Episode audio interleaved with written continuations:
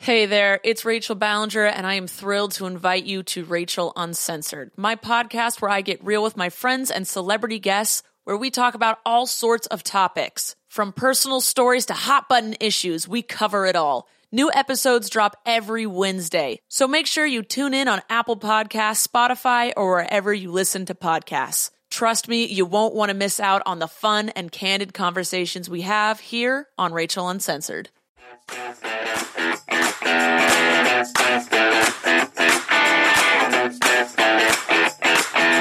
You're listening to season five of Mother May I Sleep With podcast. I'm your host, Molly McAleer.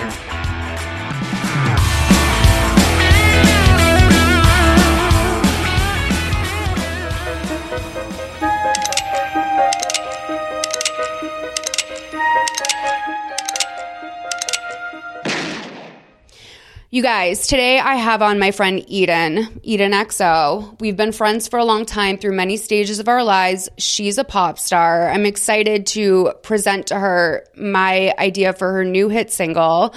But Yes. how you doing, girl? Hey, girl. I'm doing great. It's great to be here with you. We got the Girl Scout cookies. We got Lifetime movies. We got magic crystals.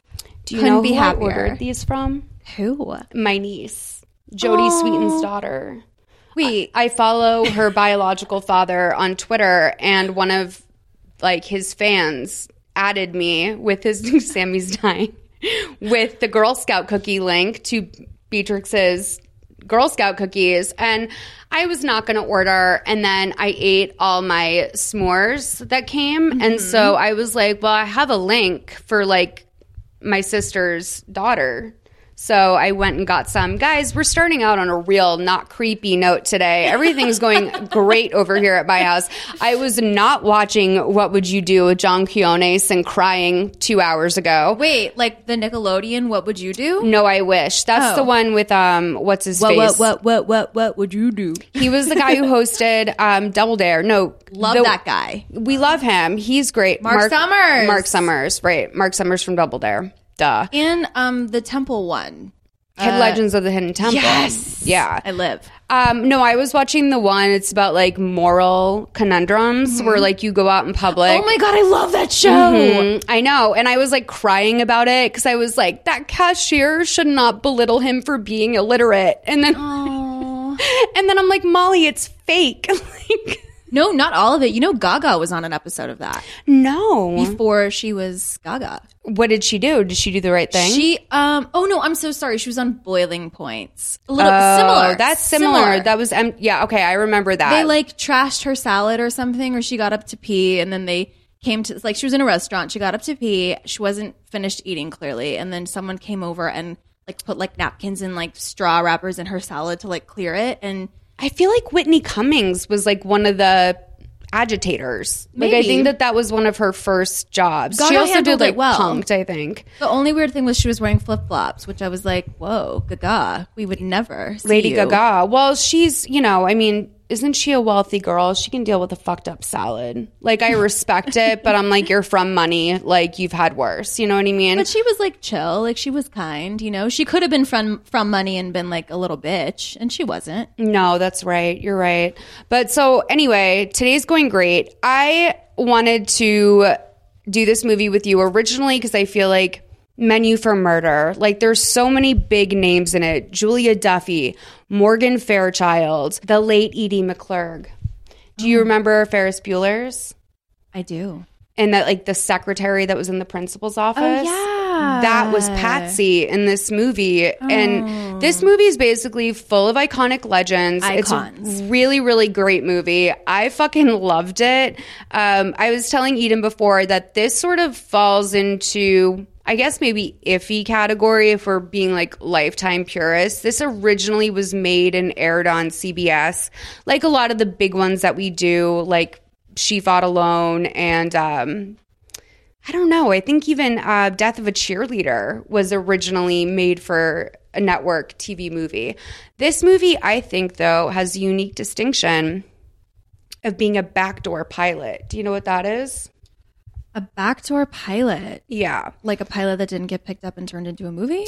So back in the day, like 90210 is the example I always use. I should like find some more examples. But back in the day, like they would test and see if America was ready for this concept as a TV show by making a TV movie. And it would be oh. like basically just like get to know these characters, like get to know everything that's going on around town, like see that get involved in this like murder or this thing and then watch it play out and at the end of it if america wants Like if it tested well, they would be like, okay, we're making a pilot. totally and like it makes sense especially for the star power that they got in this movie because at the time this movie was made in 1990 Yeah. when like all of these women were at like the peak of their careers in a lot of way this was mm-hmm. also casper van dien's first movie Wait, who now? Who does he play? he plays kevin the lifeguard Oh, Yeah, this was his first movie. Um, and I, I, love the part when Kevin has the face mask on and like runs away.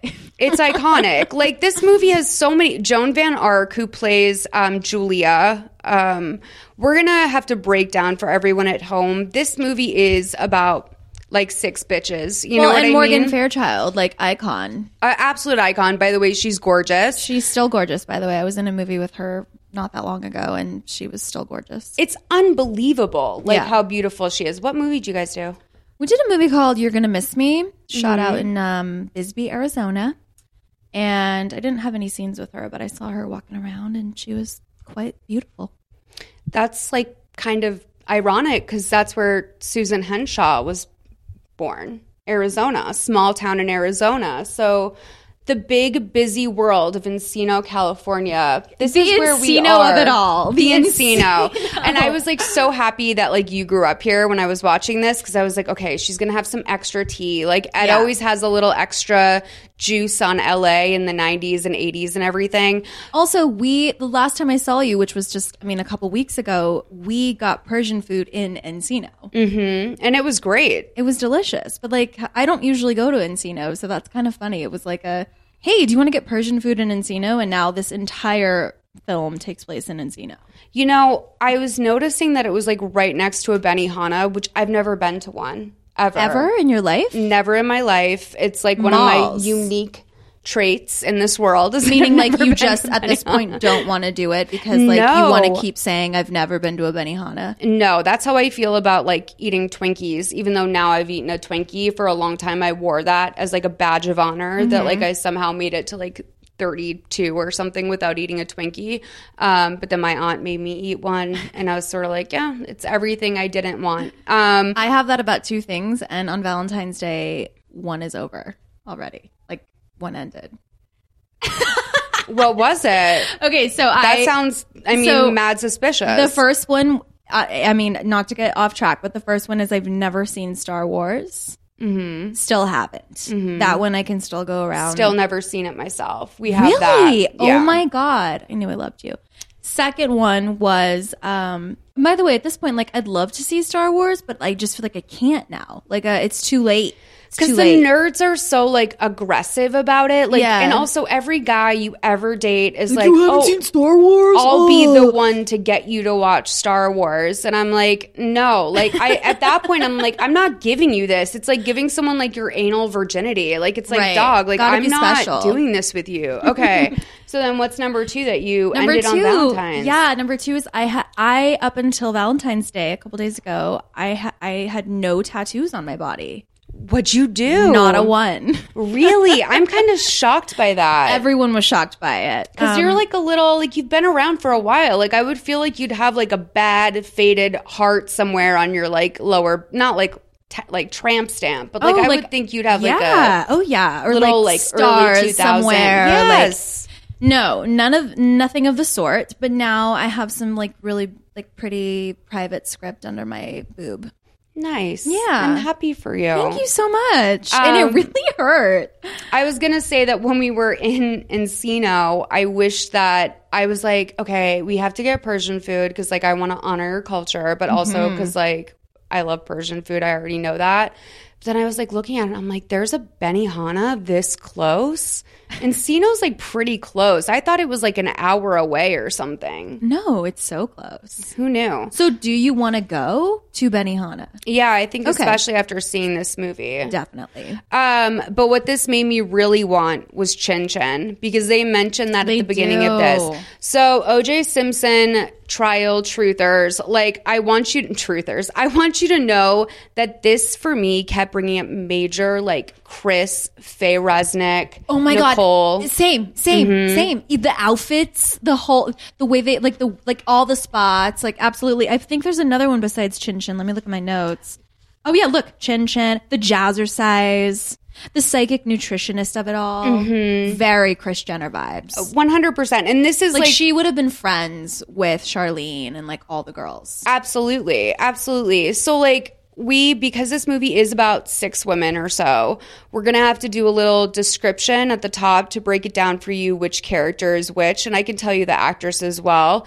Um, but I think for just sort of being quick and pacing or whatever, um, we'll just sort of give you descriptions and then the actress's name. And then I guess it's on you, motherfuckers, to follow the rest of this time.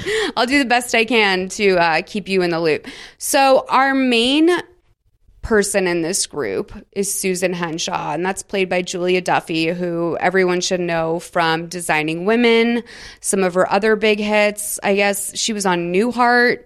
Um, I'm wondering what younger people might know her from. Shameless. She was um, Candace Lishman on Famous. Um, so she's been around. Oh, she was on Passions, quite notably. She was around Love forever. Passions. She still is around. We love her. Anyone from like the Sugar Baker family has like a major just stamp of approval from me. Then we have um so Julia Duffy's character is basically like she's the sweet, doe-eyed housewife that basically doesn't belong with the rest of these bitches. Like she's wearing jeans and oversized sweaters and is like very, you know, very pretty, put together, does all the stuff that the rest of these women do, except she's not particularly obnoxious, probably because she came from small town in Arizona. Right. Just like you and Morgan Fairchild. Right. Then we have, I guess, Jan. We should go right into Jan because she's going to die quickly. Can we talk about Jan's card outfit? Yeah, it's iconic. I die. Yeah, so she has like, I mean, Like I want a replica for like a stage performance. I mean, it's everything. It's everything of the sort. I think that you should do that. Actually, that would be a deep cut. And nacho experts, I'm going to go ahead and say it. Eden's going to give you 10% off your ticket if you come out for her next. Okay, hundred percent. Yep, I'm ten just- percent. One hundred percent. There we go. Uh, enter Mother May I at your Ticketmaster checkout. Okay, so guys, um, she is a um, Robin Mattson who plays Jan is apparently like a soap opera regular, and I think that they were smart when they did this because they were cashing in on a lot of people that were known for sort of like soapy shows and created almost a comedy dynamic that normally wouldn't happen. Jan is like the most hated bitch in town. She wears power suits. She has on a fabulous outfit. We this I actually will go through and screenshot a lot of the notable outfits because guys, fishnet flicks. I want Blair, um, my friend who does that show. Um, oh my god why is her partner's name escaping my mind but she they do a show all about basically movie fashion Hmm. and it's wonderful and i think blair would like die for this maybe we should do a crossover Can we like look on IMDb like who the costumer was on this? Because I wonder if they went on to do like more iconic things. Uh we'll look into that for sure Because the clothes were everything, like everything. So the things to know about Jan when we reference her is that she is a woman about town. Um, in more ways than one, and we'll learn about that later. She is like the head bitch. She is punishing. She's impossible. She's rough. She's mean. She doesn't care if your feelings are hurt. Jan cares about Jan. 100. Okay. Then we have I I want to go to Julia next. So Julia is played by Joan Van Ark. She is sort of the comedic sidekick of the group. She was on Knots Landing, again from a big um, Young and the Restless. She's done mostly like soaps and then just like one off parts. A lot of these women have done like one off parts where you would know them throughout their career as character actresses. Julia's basically, she's married to a um, big exterminator guy. They moved from Silver Lake over to Encino when they kind of had their financial glow up. She's the mother of Kevin, and then I guess there's like I don't know a 15 year age gap Yeah, between older kid. I've I like also how weird was it? Like I remember being like the baby on the leash. when like my friends in like third grade would have a pregnant mom, we would like all knew what sex was at that point. So it was kind of like, ew, like Caroline's mom had sex. Like it's like very weird at a certain point to have an age gap. Um, sh- Julia's really fun. She is kind of a little bit of like a Madonna inspo, I would say, with like yeah, the, wi- bows and the hair and yeah, she's like a little, she's just, she's a little extra. She has like a red angled bob, which is we stand. Okay. also her baby had a Gucci baby seat. I would just like to point that out because I wonder what it would sell for today and like who would buy it? Cardi B. Well, I wonder if that was actually left over from if she took that from the yard sale because I know Jan tried to sell a Gucci baby seat at the yard sale and I'm kind of like go for it. Totally. Julia, if that was you, if you scam that from the yard sale, good. Um but no, they I mean they all seem bad with money. Yeah. I feel like Susan's the only person that would like have a coupon, but like she wouldn't do it intentionally, but like if she had a coupon, she wouldn't be afraid to use it. Right. These the rest of these women never a day in their life would they take a hand me down. like. CVS receipts today, they would throw it in the trash. Absolutely. Susan would skim through, and if she saw extra bucks, she'd save that section and then probably throw the rest in the trash. Yes, 100%. By the way, that was me up until not that long ago. My cleaning lady like reprimanded me. She was like, "You're throwing away money." And I was like, "What do you mean?" And I was like, "Honestly, Martha, like I don't go to CVS that much." I was like, "Take my And when so- you do, they're expired, and you're like, okay, what's the fucking point? so that's what I mean. Like, I was like, take my extra bucks. I was like, I will give you my mother's phone number. because like, mm-hmm. the McAleer family, we scam. Like, by scam, I mean everyone uses the same CVS number. So, like, I always will call my mom and be like, I feel really bad. I got like $10 in extra bucks, and I feel like that did not come from me. And she's like, I don't. She always says like I don't even go to CVS anymore. I'm like this is coming from somewhere. Um, my mom is secretly addicted Martha. to CVS. Yeah, Martha's but- been waiting to hit that 10. yeah, so she told me she shamed me. But then we go into Paula Preston. Paula is the town's sex pot. She's stirring things up. This is by Eden's acting partner, Morgan, Morgan. Fairchild, who you know from so many fucking. If I have to tell you who Morgan Fairchild is, get the fuck off. Like, I don't even. You guys are also going to be Unsubscribe. If you don't know, goodbye. you're going to be disappointed in me. I feel like the people who are even you you probably even my age or younger, I do not have a amazing soap opera literacy. Like I would say it goes as deep as like people who have been on Real Housewives of Beverly Hills. So if you're a big soaps fan and at some point I'm like absolutely desecrating your queen with like my comments, just please know that I don't really know what I'm talking about when it comes to soaps. Um, okay. So Paula's basically she's got her hand in everyone's shit, right? She's a gossip. She's definitely probably the most traditionally beautiful out of all these women. She has a way with men. She's very gossipy. Lord knows where her money comes from. She's always got something going on. Then we have Marty. Okay, so Do we skip over the, like the woman who goes like, hello, hello? no, we'll get to her. Okay. She she actually is kind of an afterthought for like everything that she is. She's kind of an afterthought for me. Marty is um she is like I guess like sort of that she's the one who works in the group she's a real estate agent she's the only black woman in the group she by the way like i'm so concerned about like the fact that she has to get her hair done at patsy's salon where i'm like sh- They don't know what they're doing. they do not know what they're doing at No. patsy's salon i wouldn't trust no, she was Patsy getting her, to, you know what? She was getting her nails done at Patsy's salon. Right. Maybe she was just brushing her own hair. That says a lot. She really wanted to hang out with them. Yeah, yeah. Fuck. But she knew not to let Patsy near her head. Here's hoping. Um, Um, she has done a lot of stuff. Marla Gibbs is the name of this actress. I'm looking through her thing right now to see if I know any of the stuff she was on. I mean, Also, her, fashion, the power suits, the it was everything. incredible. By the way, I will say that Marla Gibbs is working more now, it seems, than ever. Like she's working a lot recently. She's made recent appearances on The Neighborhood, NCIS, Blackish, uh, The Thundermans. What's The Thundermans? Um, but I would say some of her biggest roles are like The First Family. She did uh, Passions, a lot of soap. This is all soap. I love that. The Hughleys, she Hughleys. She played um, Hattie Mae Hughley. So Work, Marla. I feel like I've only seen the Hughleys like if I was on vacation. And oh my God, she played Florence Johnston on um, The Jeffersons. Oh, iconic show.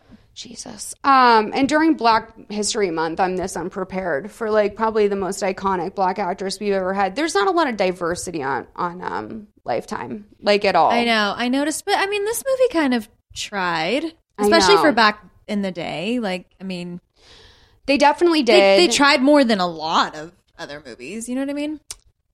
Kind of yes like there were no. ki- there were kids at school. There were like you know. there was kids in school. I mean, this is the Well, I meant sorry. I meant it wasn't all white kids in the class. There was there was diversity happening, like when they were at that carnival, and there were some kids walking around. It was good for a CBS, But at the same time, week. like they didn't give any of those kids any lines. So But at the same time, with fucked up. Lifetime, they do it that way. So you're like, oh, and so the Asian best friend, like, it's like literally casting the way that, like, you would assume bad people would do casting, where they're like, we need a minority. I think that's probably what happened here. Right. I will say that I think that Marla Gibbs got probably one of the best roles. absolutely One of the best characters, probably my favorite, um, like purely. If I was like, I need a friend in this group, because she's inspiring. She's independent. She's killing it on her own. I you would hang out with Marty Hallard before I would hang out with anyone else on this list. same same. Then we go to Charlene Voss. Now, hello. hello. Sh- Her voice is unreal. She has a voice that it cannot belong to a human. Like She must be British or something, like doing an American accent. I I mean she must be. So she was in Austin Powers. So I mean that to me means she's British for sure.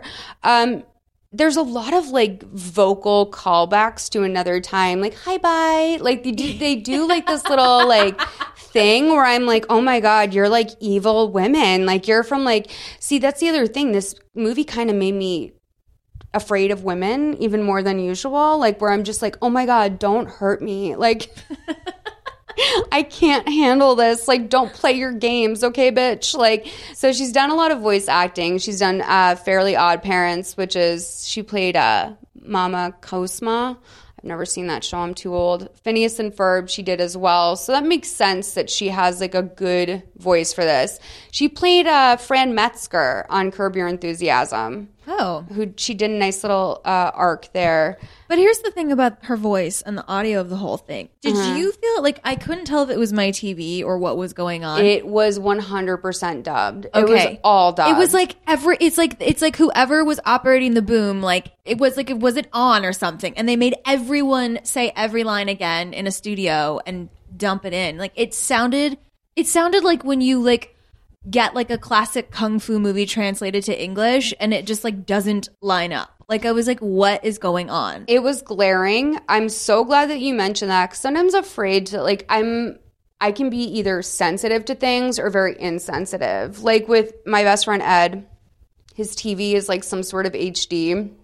I That hate that. watch- and everybody looks all real and like the- I'm like, the movie the- magic's gone. The Real Housewives are in our fucking living room. like I'm so uncomfortable. Teresa and Jacqueline are like do like dueling it out right in front of me. It makes me so uncomfortable. So like, some, but also at certain times, like I'm that person that someone sets up the stereo system and they're like, "Oh my god, how amazing is this sound?" And I'm like, I could, I would listen to this out of my computer and be happy. I don't fucking know.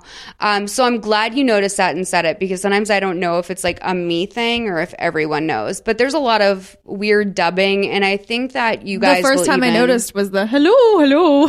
That was the first time. I think you guys will even be able to hear it at home. There was a couple scenes where I was like, if they can hear it, they'll hear it. Mm-hmm. So the one character I'm just not going to give a first name because it's also another Name, and um, it just we don't need it long term. Um, we're going to call her Mrs. Mann. She is uh, played by Cindy Williams, Connie Mann. Cindy Williams has done a bunch of stuff. She's actually probably the most known for doing like comedic acting out of the group. She was um, Shirley Feeney on Laverne and Shirley. There you go. Normal Life was the show she did. She did a show called Getting By. Um, and then, you know, some little stuff here and there. She did part in American Graffiti, graffiti um, more American Graffiti. Oh, that's rad. So she's like, she's definitely, I mean, she's, I mean, I'm pretty sure she's fucking Shirley from Laverne and Shirley. Uh, yeah, she's fucking Shirley from Laverne and Shirley. Now, this is what's so interesting is because this is why I'm extra convinced it's a backdoor pilot. Mrs. Mann is up to no good in this movie. We're not going to give away the ending, but Mrs. Mann is not to be trusted. And that is classic casting where they would be like, okay, we're going to like do a whole new version. This is going to be a TV movie that comes in this space and fucks things up. And everyone's like, oh my God, like all these good girls are playing bad girls and all these bad girls are playing good girls. Like, what is this? We're going to run it as a series. So they had, um, Sweet Shirley on to play sort of a bad girl. Yeah, Bad not- Girls not Club. So sweet. So now that you know all the girls, I think it's time to get into the movie. Yeah, We obviously know the setting is Encino, California. Um, it's a big jump from Silver Lake to Encino. my, I know, and I want to, I want to ask you Do you remember that line? Of course I do. Honey, I'm v- incredibly well acquainted with this. So, my sample for you is like the beginning of this movie, right when they put up the titles, which, by the way, great titles for font is one of our categories. Um, for the titles, like they had this like sort of gun clicking going on over the like more classical music. And I was like, Eden, sample that. That kind of slaps. Ooh. Do you know what I'm saying? You know what? I could hear like some sort of drum loop being made out of that. it's kind of like a Yeah. smash hit, I Yeah. think. So Yeah. that's like a little little snare and a kick right there. your song Nacho Experts dropping soon. Do you know what we call our fans Nacho Experts? No, I do now. Because um one of our like one of our first our first movie ever was Jodi Arias, Dirty Little Secret. Okay. And there's a line in it that's a throwaway line by someone who's like an extra. And she goes, Katie, come here. We need your nacho expertise. And like it just killed me for some reason. So that's how our our our fans, Smalls Nation. Um, Oh, I think I've heard. I think I was listening to an episode, um, and you were talking about like the n- like all up top nacho layers, or like you were using another nacho analogy. So this is like a thing. yeah, probably. Okay, okay. Yeah, probably. Like recently, I like don't even eat nachos. Like it's just like it's you know it's all about Katie.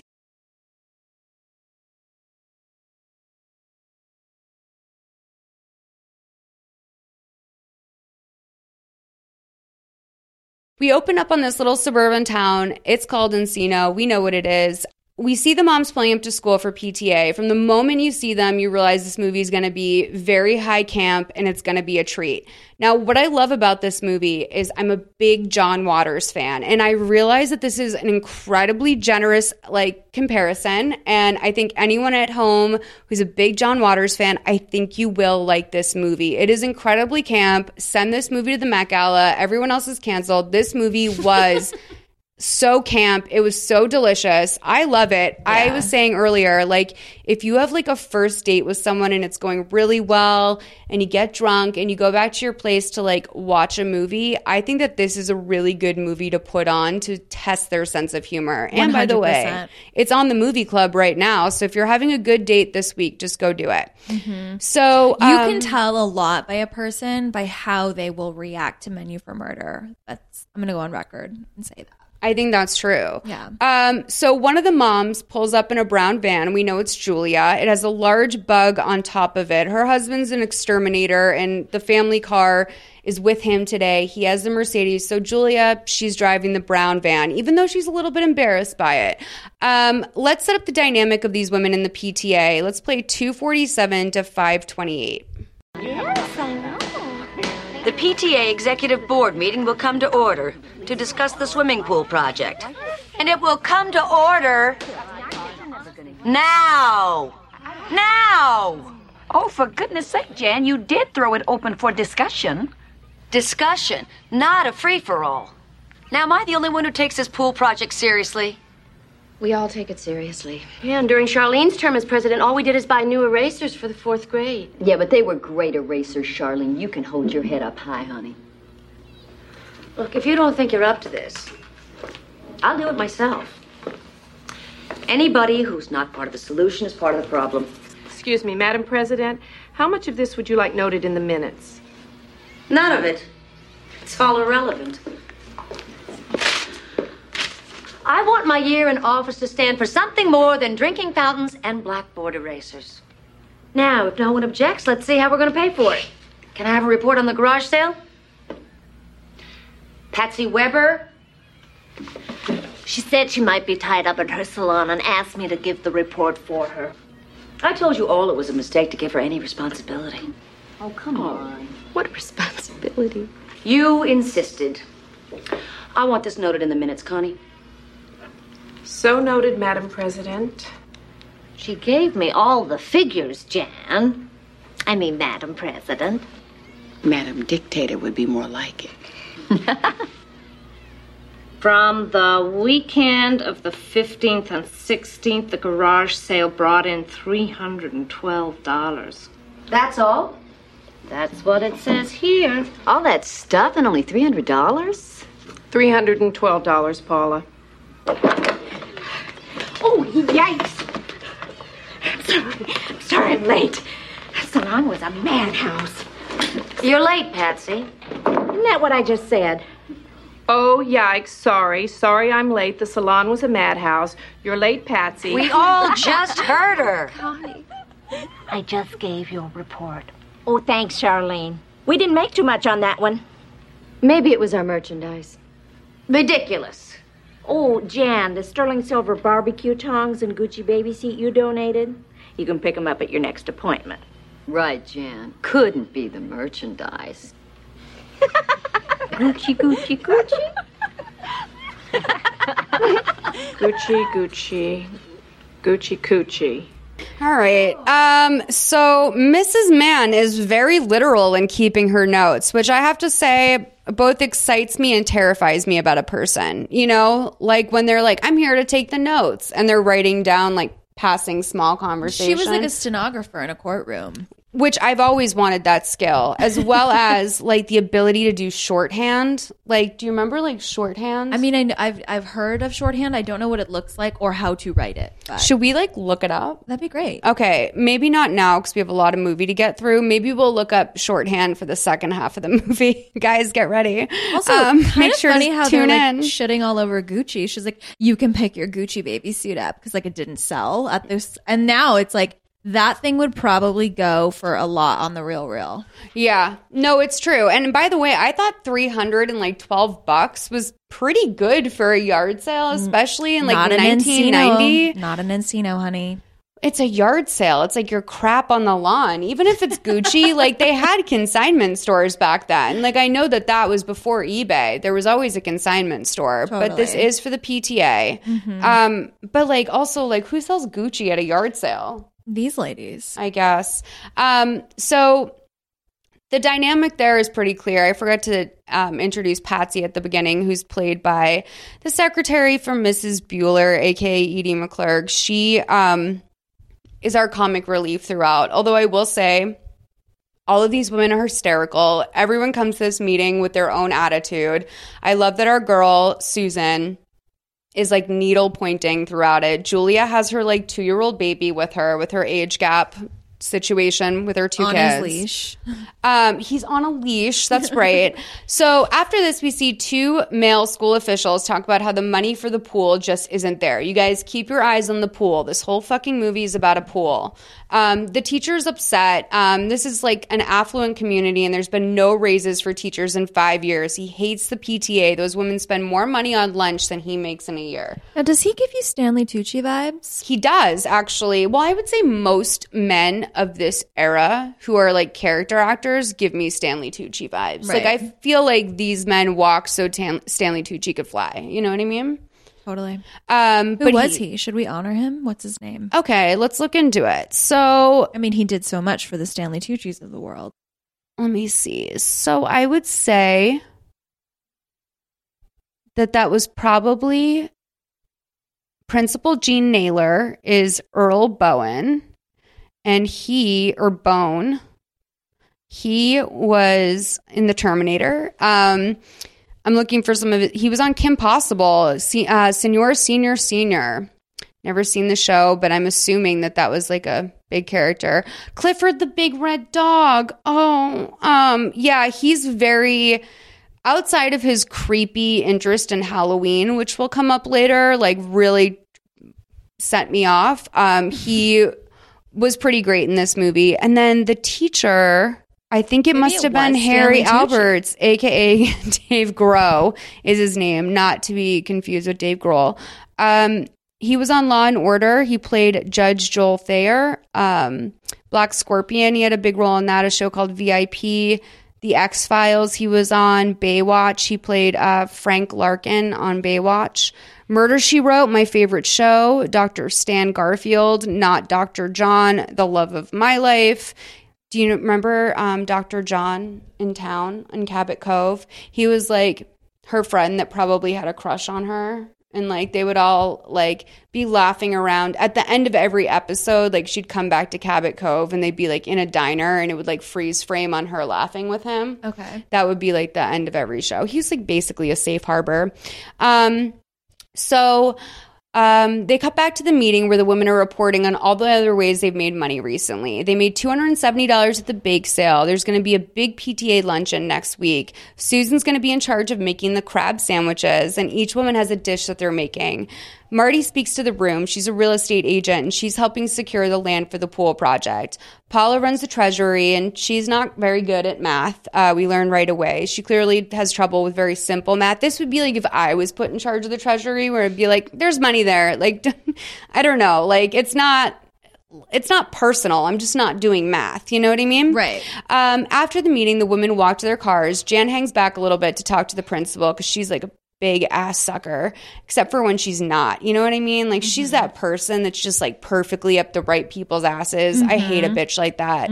Um, Calculated. they're all very vocal about hating Jan. It's actually kind of remarkable. I wish more people kept it 100 like that, where they Yeah. were just like, we don't fucking like you. And she's like, I know you don't. Like, Yeah. I wish that there was more of that in this world.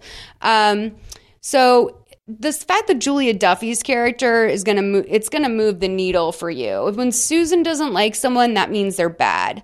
Um, Julia, the character, tells Susan that she's so embarrassed about her van that she's driving, and Susan's like, "It's kind of fun."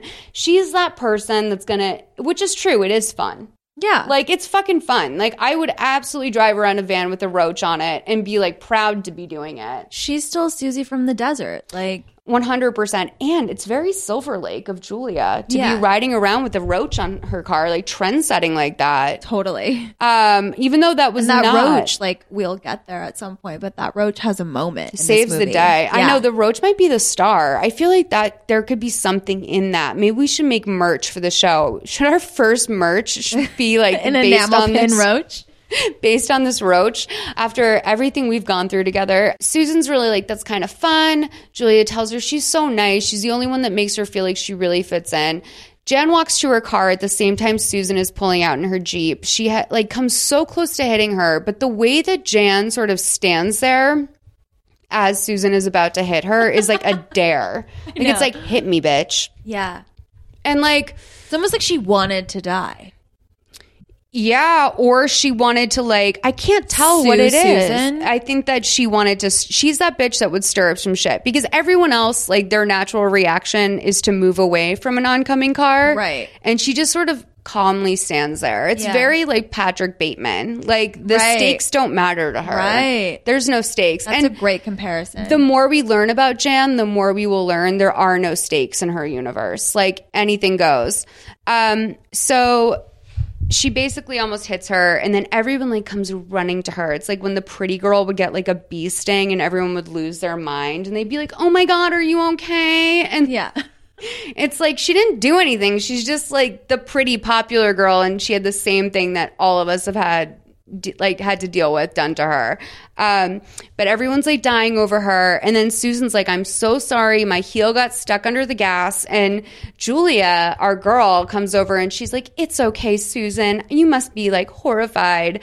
Um, so we go Which, to. can we talk about like how does a heel get stuck under the gas? I think that was like a thing back in the day. Like, because if you drive with heels on, I drive with heels on. oh, I always get so afraid. Because Is like, it because there was like holes in the pedals, like those like kind of like like industrial looking type of gas pedals with the like it got stuck in the hole or like it got caught under and forced her foot? Like I don't get it. I don't get because it would force your foot up if anything. It was a Jeep. Guys, Google Jeep gas pedals. I don't know. I think that it was just like, I think it was like, just one of those things where it's like if you have a long heel and it goes underneath the gas pedal, like at some point the two things are going to get con- like connected and sort of it's going to be you can't break as quickly as you'd want to. If you're did left you have foot, a moment where you didn't believe Susan and you were thinking that's No. outrageous? You did this on purpose. I bought Susan right away. I totally bought in on her because like she is the one that just if any other if any of these other bitches tried that, I'd be like doubt so it. I was suspicious. you were. Also because I feel like they're all rocking kitten heels. Like I'm not seeing some like Louboutin stiletto making a debut in this film. So it was very confusing for me. I don't think it's like her heel pierced the pedal. I think it's more like sometimes it's just hard and this is why I don't drive with heels. Like if I ever am like driving with like if I need to wear heels, I bring my heels separately and like I'll wear a flat to drive. It's because like sometimes it's just hard to move from like gas to brake. I see. Maybe it was like an ankle impingement. Like it was like ah.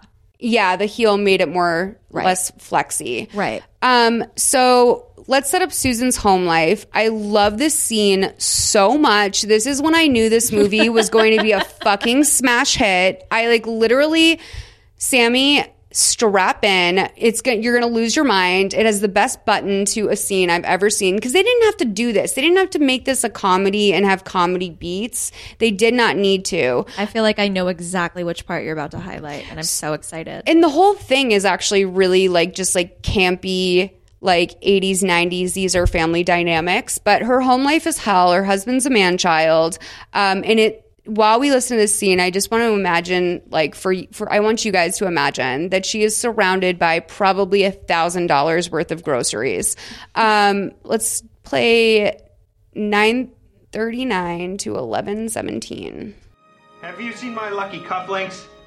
They're in the dress shirt you wore Monday, probably in the corner of the closet where you tossed it. You're making yourself crazy with all of this. Homemade croissants, three mustards. You probably made your own mayonnaise. At 5 a.m.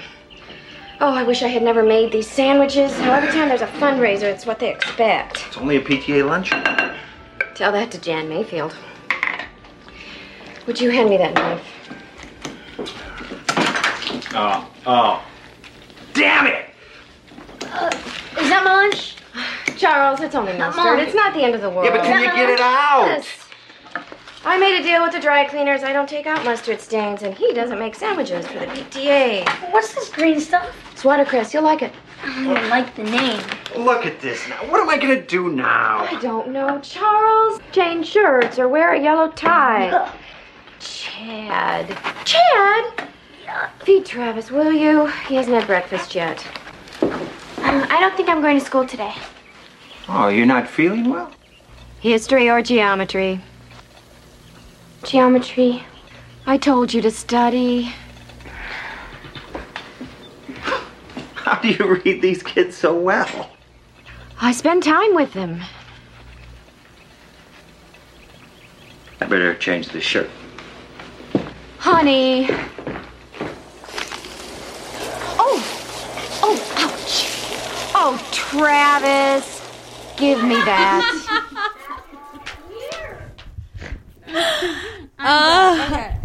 this is what I, I live for Travis. Travis is so cute. He's a golden retriever.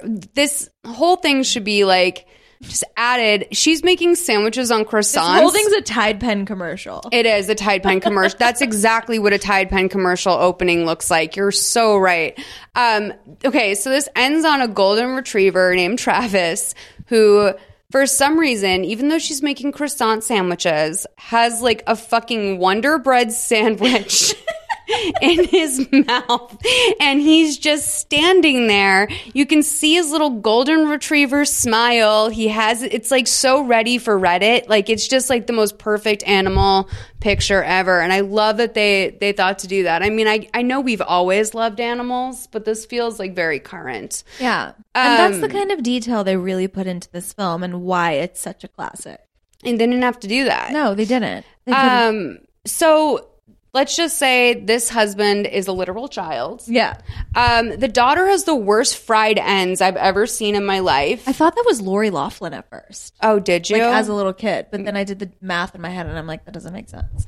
no, that's different. It's she's different. I wonder who she was. Young Chrissy. Her ends are so fried. Yeah. Like I almost wanted to put out Krista Murphy was the name of this actress. She sounds familiar. She was on the Wonder Years and she played Carla Healy on the Wonder Years. That's how I fucking know her face. Um, for sure.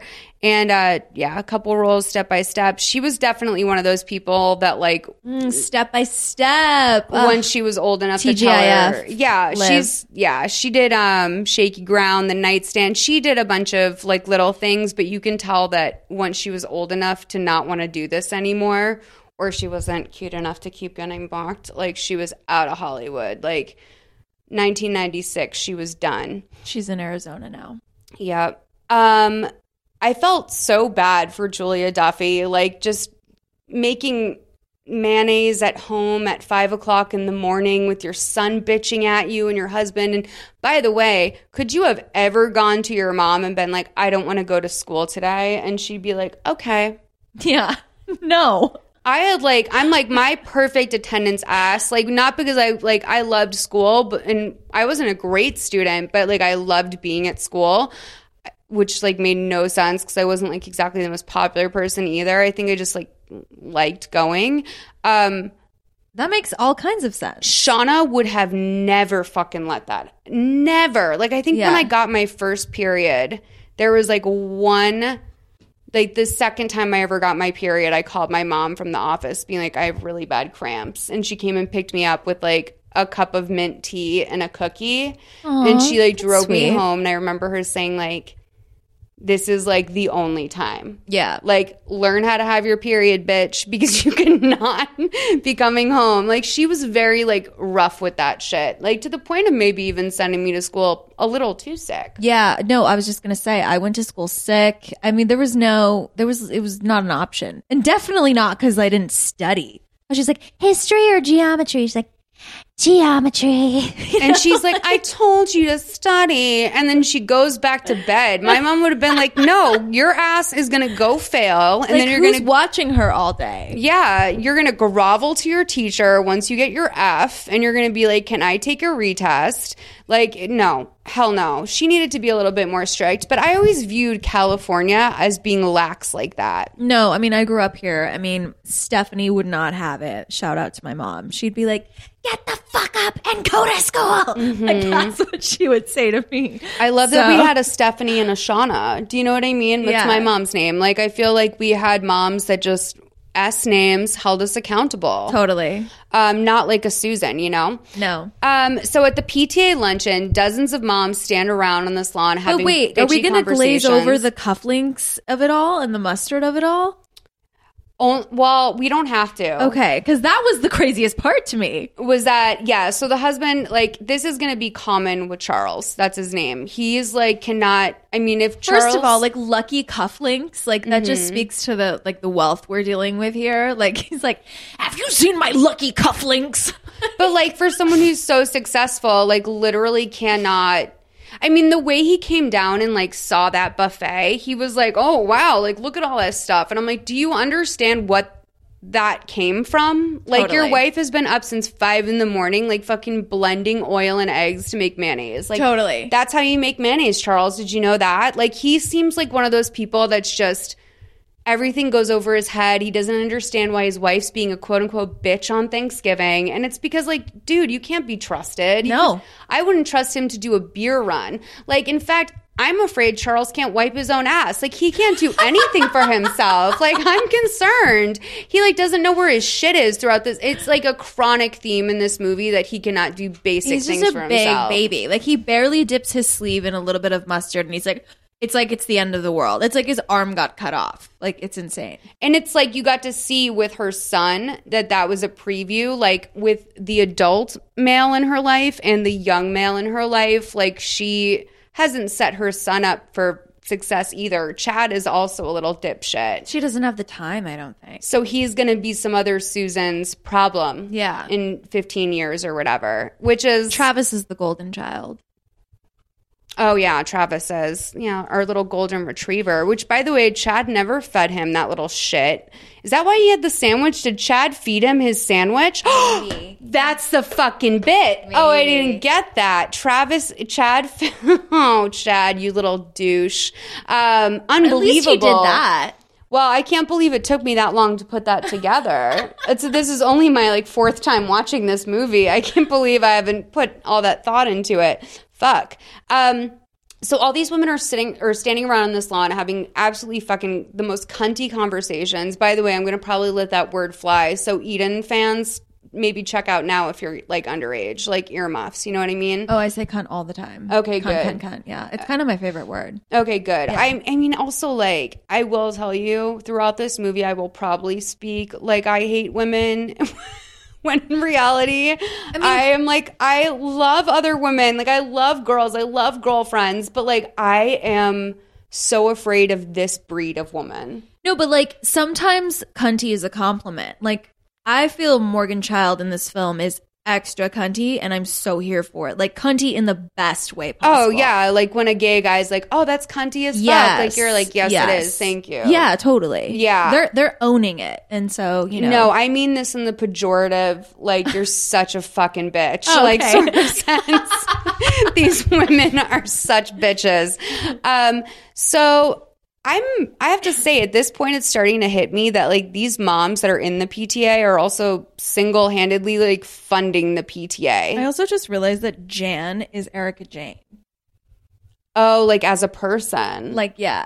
yeah, you're right. I mean, I guess so. I always like Erika Jayne though. I mean, I like her too, but she's a total cunty like queen. Yeah, she's the best. I would be shocked though if they tried to kill her off. Like she would stand in front of the car and be like waiting for it to like not hit her and be like, "Hello." you know I I mean? give Erika Jayne a lot of credit. Like I had to say, I'm I maybe give her too much. Sometimes I don't hold a close enough microscope up to her. I really don't. Um. So anyway, like I'm thinking, like Susan paid for like what seemed like a thousand dollars worth of crab sandwiches, and then she brings us to this thing where people are paying twenty five a head. Which is good. I mean, there seems to be like 50 to 75 women there, but it's also like not enough that I could justify spending. They're running the school. The PTA is putting so much money into this school. So a woman there congratulates Jan on working so hard for the pool. And Jan says that the school really needs it. The Japanese are so far ahead of us Americans that we have nothing left but athletics. So 90s, 80s, so randomly racist, but also true. Like that was their, but like that was their like perception of how to deal with something back then. Like that was like a just like, yeah, like how else are we going to beat the Japanese in this worldwide race? Like, Right. crazy. Um, so Paula and the other moms are handing out Susan's famous crab sandwiches. Patty says that she's offering up services at her salon, and a percentage of the sales are going to go to the PTA. Jan overhears this and says, Oh, good, now we'll have change for a dollar. This is who Jan is. She's a bitch. Uh, Patty assures Marty that her skin isn't as thin as Jan thinks it is. Marty asks her, like, what do you think Jan's beef is with you? And she goes, well, it could be that I have to work for a living, or it could be because I'm happy. I'm not sure what she hates more. Um, by the way, Marty and Patty are the Patsy, sorry, are the only two women in this movie who work. Oh yeah. Yeah. And like maybe Patsy has to work, but like Yeah, we don't we don't ever find out Patsy's backstory like we do with Marty. I feel like if you work at a salon, like I feel like a lot she, of I think she wealth owns it, right? Yeah, I feel like a lot of wealthier women who own salons, like it's because they have a passion for it. Totally. Like they love it. Totally. Um and it is like an art form. It's like any it's like no different than funding any other artistic dream of yours at a certain point. 100%. Um, so Jan asks Susan to bring her a plate of food, which is her way of telling her to fuck off while she like talks to some other moms. We find out that Mrs. Mann, uh, the woman who keeps the minutes for the group, her husband is running for city council. According to her, he's a law and order candidate. He supports the school project. The teacher is there. He's the one who gets underpaid and is grouchy throughout this whole thing. He chimes in that he thinks the money could go to salary. So we've already established his motive. He doesn't want the pool because of the salary. Jan starts to chomp down on her sandwich uh, before another mom can try and clear her plate. And as soon as she takes a big bite, she like starts talking with her mouth full. And I'm like, oh, that's a weird look um, for someone who's so pulled together. Um, she drops dead Yeah. Like- Like, instantly. instantly. Um, so we come back from a commercial break because this is like a true made for TV movie where they like it's like lights down and then there's like a little break and it comes back up, which I always love because I'm like it's like a play. it was also written to that. You Yeah. know what I, I love it when something's written to a commercial break. So we come back up from that and uh, we're at Jan's funeral. Okay, she died. Um, which I She died in like five seconds. Like I- lit she took a bite and lit two seconds later she's dead. I did not know that this movie was going to be that. Like, I didn't think it was going to be like, and then there were five. Like, I didn't think it was going to have that. I thought we were going to watch like 15, 20 minutes of a movie, and then maybe someone would like eat the sandwich and get very sick and then eventually pass away in the hospital. Right. I did not know we were going to get that like instant, Instant. It's that camp. It's the camp of it all. Yeah. So at the funeral, everyone there has one thing in common, which is that they hated Jan. Talking shit on her still. Mrs. Mann and her husband, um, the candidate, are having a hard time wrangling their son at the funeral. So when we play this clip, just keep in mind that that's what that distraction is. 1521 to 1658. Some turnout. There's Patsy. Imagine her turning out to say goodbye to Jan. Imagine any of us turning out for this. Oh. Wait, wait, what did we talk about this morning? What did we discuss? You told me not to embarrass you today. That's right. I don't think that's too much to ask for one day. I feel so guilty You? Why you? because I was the one passing those sandwiches around. Well, you weren't the only one. Assuming it was the sandwich, couldn't it have been a simple case of food poisoning? Oh, well, I gave a campaign speech to a group of doctors the other day. They were only general practitioners, but they know what they're talking about. They say that you don't usually die instantly from food poisoning, that it's a long, lingering, painful death. Thank you, Vincent Price. Stop it, you. Stop it. Stop it. You're driving me crazy. Steve, do something. You are Please. embarrassing your mother, but more important, you are embarrassing me. Come on. Tony. Kyle, honey. I Just wanted to tell you how sorry I am about Jan. Thank you, Paul. I appreciate the sentiment. But we both know you never liked her. That is not true. Now, I liked her. Once. Before she stole you away from me. So, a lot going on here right away. We know that Paula was uh, used to be married to Jan's now husband. And also, this is where you kind of get some information about who Paula probably is as a person. Right. Because she does not seem to have a relationship with her son Right. at all. Um, which you're like, hmm, what does that mean? Wait, Um, that was her son? yeah. Oh. Yeah. And I thought that was Jan's son and husband. I don't think so. No, I think you're wrong, Malls. I think that's not her kid. Well, who was Jan's first husband? Wait. Sorry, I'm so confused. That was Jan's late husband and her motherless son. No. That was Jan's kid, the blonde kid. That's why, mm. yeah, that's why she was like touching his hair kind of like awkwardly If it was your own kid, you think you'd touch him like that? I think they're disconnected because Paula's a little bit in the, you know what I mean? She's doing a little Oh. sniffy sniff, a little drinky drink. So that little blonde boy is Paula's kid. I mean, it's Morgan Fairchild. The blonde hair gives it away to me. Okay, that's so weird. We saw this totally different. I thought that was Jan's kid. At the end of the day, does it really matter outside of the fact that these people are fucking broken? Like, all Well, of I these- guess for me, I didn't know that. I didn't know that Paula had a kid. Yeah, I guess. I'm. I. Well, I mean, why else would she be on the PT? Wow. Wait a minute. Yeah. Why are these bitches on the PTA? the fuck? Whose kid is that? Yeah, where are all their kids? Uh, if not, there's just one of these Only women are Susan. extremely odd and just on the PTA. Yeah. They just want to be. Oh my gosh, it's like a social club. They just want to be friends. Yeah. They don't even have kids that go In to school this there. day and age, if someone tried to join the PTA, male or female, I'd be Jail. like, "You're a pedophile." Yeah. Like literally electric chair for Jail. sure. um, okay, so the other thing is, did you notice the man's son was the only one who's dressed in like an Easter suit at a funeral? Yeah. He's wearing like a beige suit, completely misbehaved. I will say, Mr. Man throwing like general practitioners under the bus is like a lesser doctor, is like very of the times as well. Yeah. Like where it's like, oh, he's only a GP, like he only did eight years of medical school, but um, loved that. Um, after the funeral, I was I will say that like this like hunky guy like comes up on the side of the funeral and everyone's like, who's that? And they I all believe get they call him a sex god. Yeah, that's what Chrissy says. She's like 14. This was like a time and place where like when teenage girls would like talk like that about guys in front of their moms on TV, I'd be like, is that how I'm supposed to talk? Like in Yeah. front of my mom? Yeah. Um, but no, that was always just like a TV thing, right? I think so. Um, so they're like, is that one of Jan's lovers? Was that who she was seeing um, when she went to the Santa Fe Opera?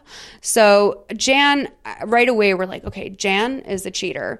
Um, we also like no one wants to talk about Jan at the funeral. We completely skip over that and go to a moment of silence. After the funeral, they all start to disperse, and then the hunky guy that was just standing off to the side, he's a cop and he wants to talk to Susan and needs her to come down to the station. And she goes, "Oh my god, it was the sandwiches," um, which is like just shows like I don't know. It's it seems so campy to me. It's like so earnest and like just so also like yeah, what did you fucking think it was? Like of course it was. So down at the station, he tells you the toxicology report says that the sandwich was laced with some sort of uh, sort of tranquilizer called digitalis that could kill a large rhino. Yeah, I wanted to look that up. Digitalis seems like a venereal disease to me. like, doesn't that sound like not medi- like it sounds like a computer virus. Like I was like, what? I was you have very digitalis, bitch. Yeah, very confused. Um, her husband's in the hallway having like an absolute meltdown. This is the last time you'll see Charles give a shit about what goes on in Susan's life. Can I just point something out about the cop? Yeah. He claims he's from three different places throughout this film. Mhm. Um, when he first approaches Susan after, you know, right here at the funeral, um, he mentions that he's from the North Hollywood division. And I'm like, why is a cop from North Hollywood taking on a murder case in Encino? Mm-hmm. Then later, he says he's from South Central. Yeah. And then later, he says the thing about Silver Lake. Um, it's a big jump from Silver Lake to Encino.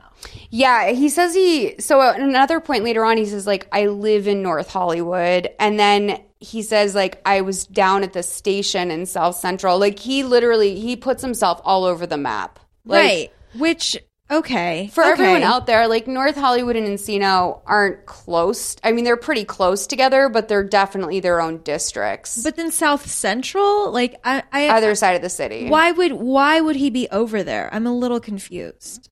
I think that he was like that was his local um, police station that he worked at. At one time? Yeah, like I think that that was like his first place, and then he transferred over to Got it. North Hollywood slash Encino. Got it.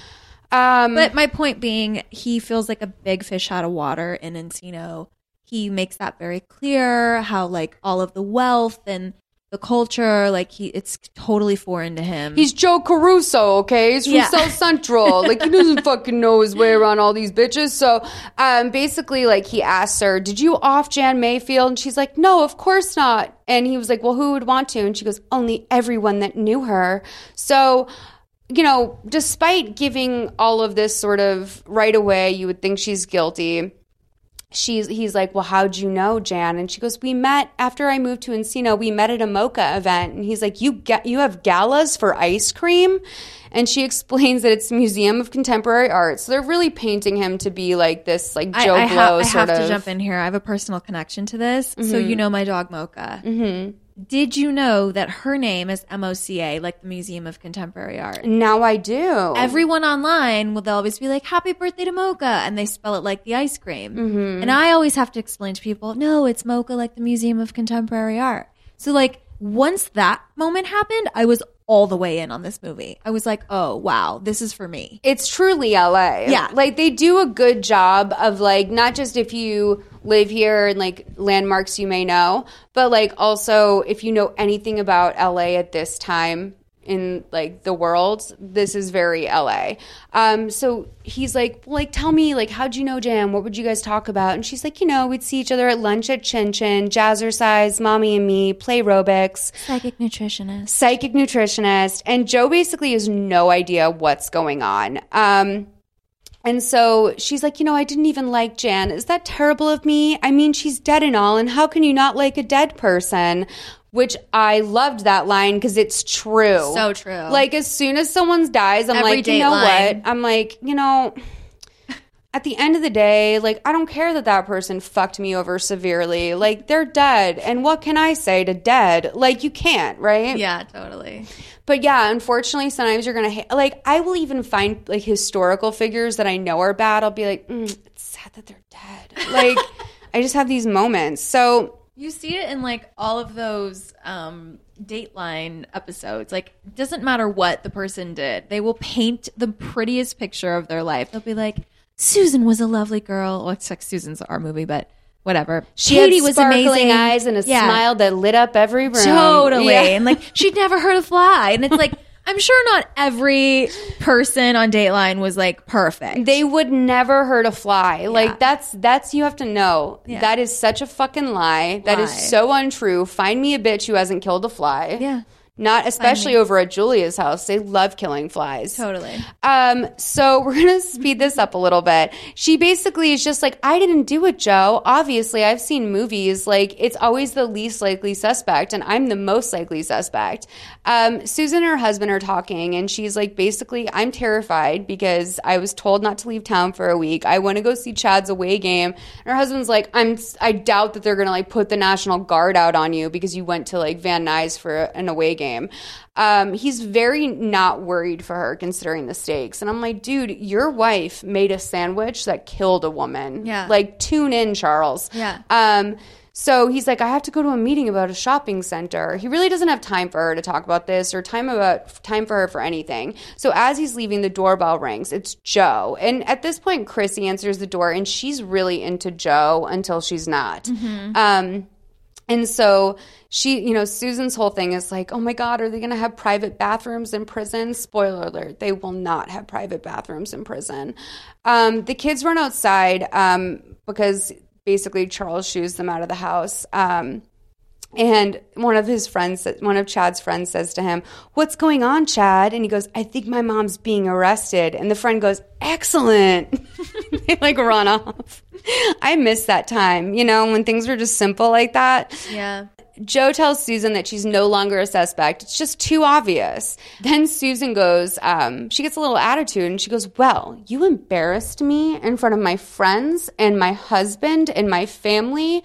You know, it's just a lot. Like now you're coming here and saying I'm not a suspect. And he's like, I'm sorry I embarrassed you, but that's my job. Charles is like, Well, you know what? Apparently nothing's wrong. So I got to head out to work. Uh, give me a call if you need anything. Right. So he leaves. And this is so Charles. So Susan asks him um, what she wants. Like what like what are you doing here? And he's like, "Listen, I live in North Hollywood. I drive a 10-year-old Chevy. I don't belong to a health club. I have a couple of dumbbells in front of the television. I drink tap water." Um, and he's like, "I don't know Do you know what's in tap water? I don't know anything about this world you're living in. I love this setup. He's like, I need a liaison. Like, I need someone who's going to tell me all about this rich mommy world. This is out of a fucking like fairy tale, this storyline. It's amazing. Tell me about this world. I need to know what polarity therapy is. So, Um, some of the PTA moms are at a pool and tennis club getting sun and talking about life post Jan. Uh, Susan rolls up to the pool with Joe to talk to the girls. And you should know that every single one of these girls has a raging hard on for Joe. And that's like the biggest problem in this movie is Mhm. like how no one can get past how hot Joe is. Um, 26 28 to 29 30. Do we really think we ought to be sitting here so soon after Jan's funeral? Oh, Jan would have wanted it this way. Makes you think, doesn't it? Here we are sitting at the same table every day, drinking the same drinks, using the same artificial sweeteners, ordering the same sandwiches, watching the same people. Charlene, is there a point you're trying to make? No. There Jan is. So, what? I mean, you're trying to say what? That we're in a rut? A very deep rut? Not as deep as Jan's. Well, I'm not in a rut. I have the Opera Association of my design business. Charlene, honey, your design business? Once a year, you redecorate your husband's office. Paula, you don't Oh, know. ladies. Oh, look what Susan brought home. Wonder if she wants to keep him. I don't know, but I would. Oh, stop. Susan's not the kind to cheat on her husband. Susan, what are you doing here today? Paula Preston, Connie Mann, Charlene Voss. This is Detective Russo from the LAPD. How are you doing? I recognize you from the funeral. I think it's safe to say we all do. Well, I'm in charge of the Jan Mayfield case, and uh, Susan's been nice enough to help me out this afternoon. Susan, Why don't you uh, join us for a drink? On me. No, thank you. I'm on duty. I don't drink. Iced tea, then. Excuse me. Yes, ma'am. Uh, could you bring the officer an iced tea and anybody else want anything, Connie? I'll have another mineral water. I don't drink either. Connie doesn't do anything. While I, on the other hand, Miss Preston, I understand you were once married to Jan's husband. my, my, we have been getting well acquainted, haven't we? I overheard you talking at the funeral. Oh. Well, yes, Tony and I were married. That was a long time ago. There were no hard feelings. It's amazing what a trip to La Costa can do, isn't it? La Costa? It's a spa near San Diego. They starve you on tofu and then make you exercise till you croak. Very chic. But I did lose some weight and started my life over again. She's feeling years younger. Hello, Mrs. Henshaw. Hi. Ladies, may I be of any assistance? Not right now, Kevin, thank you. Uh, that's Kevin, Albert's Julia's oldest son. He works as a lifeguard after school. And Paula drowns on a regular basis. I heard that. Morgan Fairchild's fully wearing a leather turtleneck, which I've never seen before. It's like a perfect leather red turtleneck. Who knew that that sentence needed to be said? And there's like a beautiful yellow sweater over it. Like these women are just doing the most with their outfits at all time. Yeah. This movie was also made at a time where you were like, yeah, I guess the actress would say, like, you ought to not say that. Like, they say, like, you know, isn't it weird? Like, we ought not be sitting here without thinking about Jan. Like, I'm like, Yeah. who talks like that? Well, that's why I think she's British. Charlene said that, right? I feel think like, it was. I feel yeah. like she ad libbed that, and she's super British. I did. I do want to say I'm sorry to Charlene for saying earlier that only two of them had jobs because apparently Charlene has a, a budding, like interior design business. Right, right.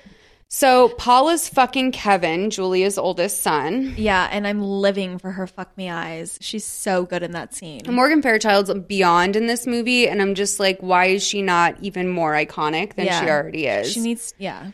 what was Justice for Morgan. in the movie that you guys? What was your relationship? I had no relationship with her. I like our characters didn't intersect. Oh, really? No. Was it like a? We were all living on different like timelines and paths. Like, what was going on? um, no, I just I I was like a pit stop. Like I own a I owned a pawn shop. Oh, I love that. Yeah. Oh my God. The the two leads, um, they're they break down and they have to like pawn a motorcycle to me for cash and yeah. So I never intersected with Morgan Fairchild. I love that casting for you. Yeah, it was I fun. could so see that. Yeah, and then like, I like I like haggle them, and then I end up like romantically like hooking up with one of them, or it's implied in the film. But yeah, I love that. Mhm. Gotta watch. yeah, you're gonna miss me. It's available at every Walmart or I don't know where else you can find. it. Probably on demand. Yeah, I feel like everything is on demand. Yeah. Like end of the day, look on on demand. Yeah. Um, so at Patty's salon, Marty and Patty are gossiping about someone's husband asking them for a divorce on their car phone. Um, the babysitter and him were driving off to Palm Springs. So Julia's having a hard time getting the dryer working. She's covered in dye. So like the whole bit with this salon is that the dryer is like always on the fritz and like everyone's always trying to hear when they're under the dryer, which like you Have don't you ever had your hair like? Have you ever sat under one of those dryers? yeah, I worked in a salon all through high school, but Oh. like I will still like if I go, I haven't colored my hair in like two year, almost a year and a half now. That's Just, your like, natural. It's so pretty. Yeah, I'm trying to grow it out like Verge, you know. Beautiful. Um, but I will put like a gloss on, Mm-hmm. and then you have to sit under the heater for that, or like a conditioner. But I've done that.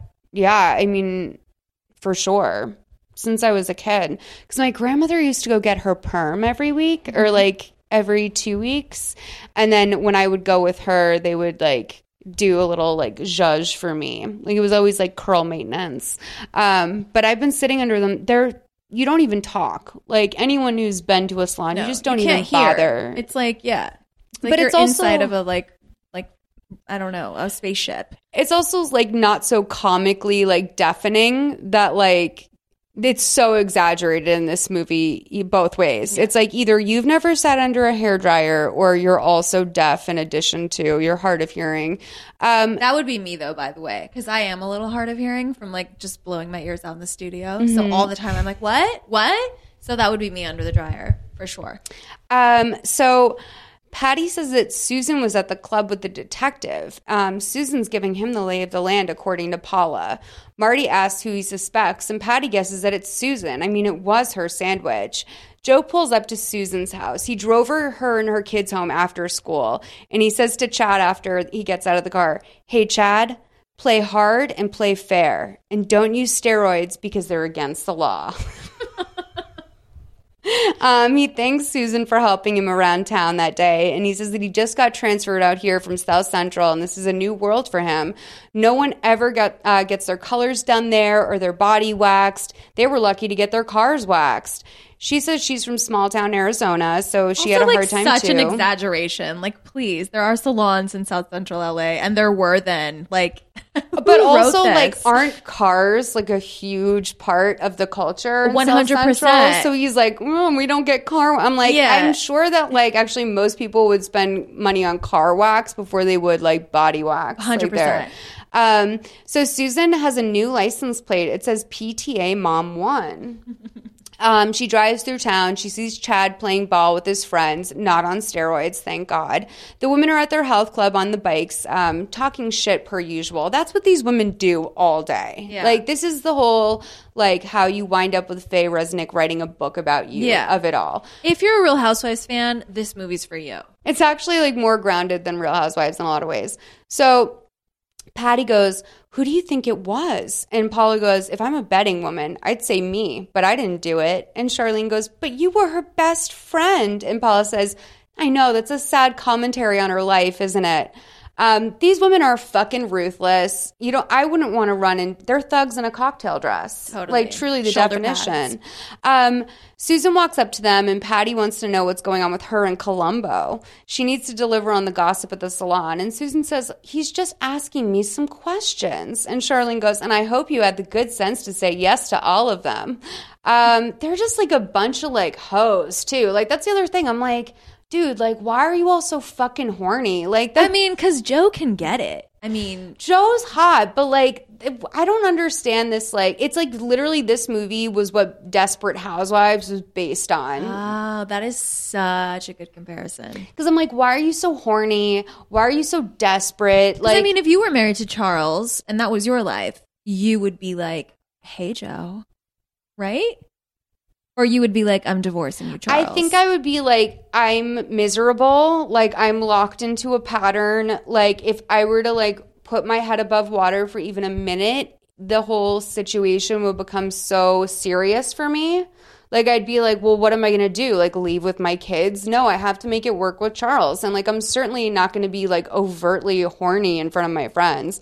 But that's never been me. right. Like, I've never been the one that's like, hey, guy. Like, I never, like, the sex, I always talk about it, the sex in the city brunch scenario is a nightmare for me. Like, these women just coming together and being like, yeah, so I sucked a fat cock last night. I'm like, ew, that's like disgusting. Like, Really? How am I supposed to eat a BLT like across from that? Like, So you're like totally a Charlotte. You are. No, I mean, you like, are. I'm, I'm not a Charlotte. I'm just also a very visual thinker. Will she be the one that would like get upset over that comment? I wouldn't get ups- I'm not like offended by the idea of someone getting like their dick sucked. I'm offended by like the visual it puts into my head. At brunch. Like I'm a very visual thinker. Like whenever someone's telling me like, "Oh, my husband and I were like fucking last night." Like I literally like I see them fucking. Like that like is oh, what okay, right, right. Cuz I paint like I need to paint a picture for Right. it to make sense to me. Right. So like next thing I know I'm like I feel like I'm in the bedroom with them. So you I'm- couldn't handle the art therapy classes in this movie. No, and in fact, I was like, "What is wrong with them?" Like, I was like, "Who like is so horny for a dick that they would like go?" I can't imagine. Like, was that a thing? Yeah, that's like I think a, totally a thing. Like, I think I've seen that. Well, one, I like went to a private school like for a um one of the private schools I was considering had like live nude models that would come in, which like now that I look back on it, like that's insane. How old were you? It was a high school. Wow. So like like what the f- you're gonna put a 14 year old in a class like sketching some man's dick? Yeah, like, that is I, weird. I know that like it's art, like coming from like a worldly standpoint. My mom was like a fine arts major, so I grew up around a like I didn't realize that the statue in our backyard was like sort of a dick until I was older.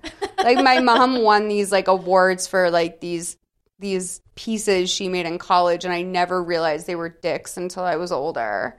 And they were in my backyard my whole life. And I was like, "Oh."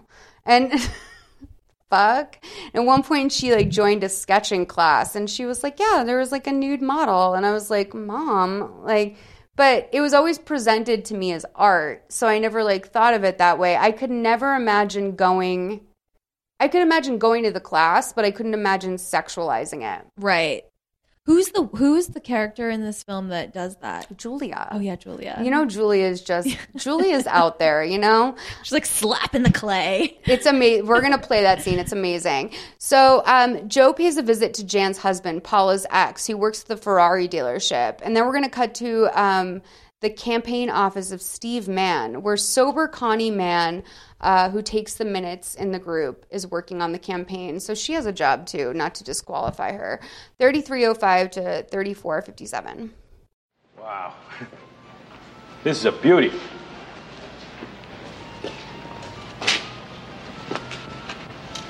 Get out of here. My trade-in wouldn't pay the tax on this thing.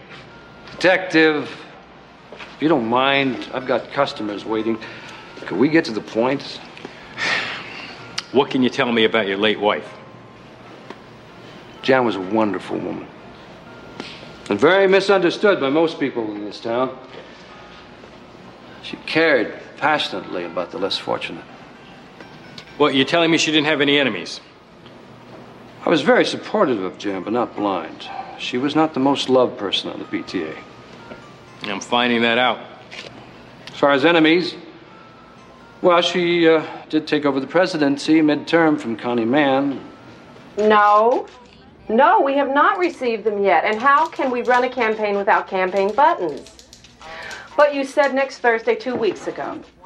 All right, but this time for sure. Please? Pretty please? Thank you. Beth? Beth, now he says next Thursday.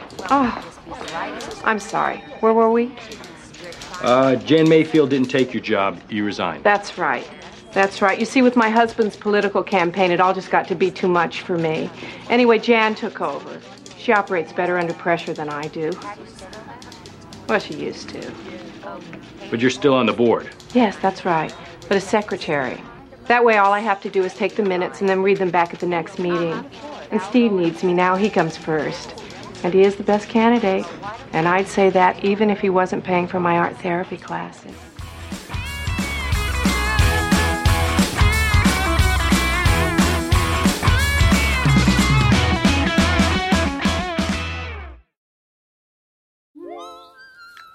Hi, I'm Alexis Ohanian.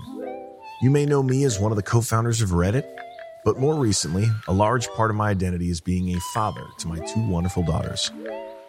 In my podcast, Business Dad, I'm hoping to open up the conversation about balancing careers and family.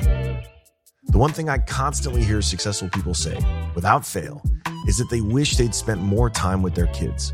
That's time no one can get back. So I decided to create Business Dad to engage in the conversation about how we're spending our time now, providing a forum for successful dads to share their joys and challenges of being a working parent. You'll get to hear from a wide range of business dads, from Rainn Wilson and Guy Raz to Todd Carmichael and Shane Battier. And while this podcast will talk about business and will definitely be featuring dads, I think everyone can learn something from these incredible conversations as we unpack the expectations we all have about careers, relationships, and ourselves. Business Dad is available now, so be sure to listen and subscribe wherever you get your podcasts.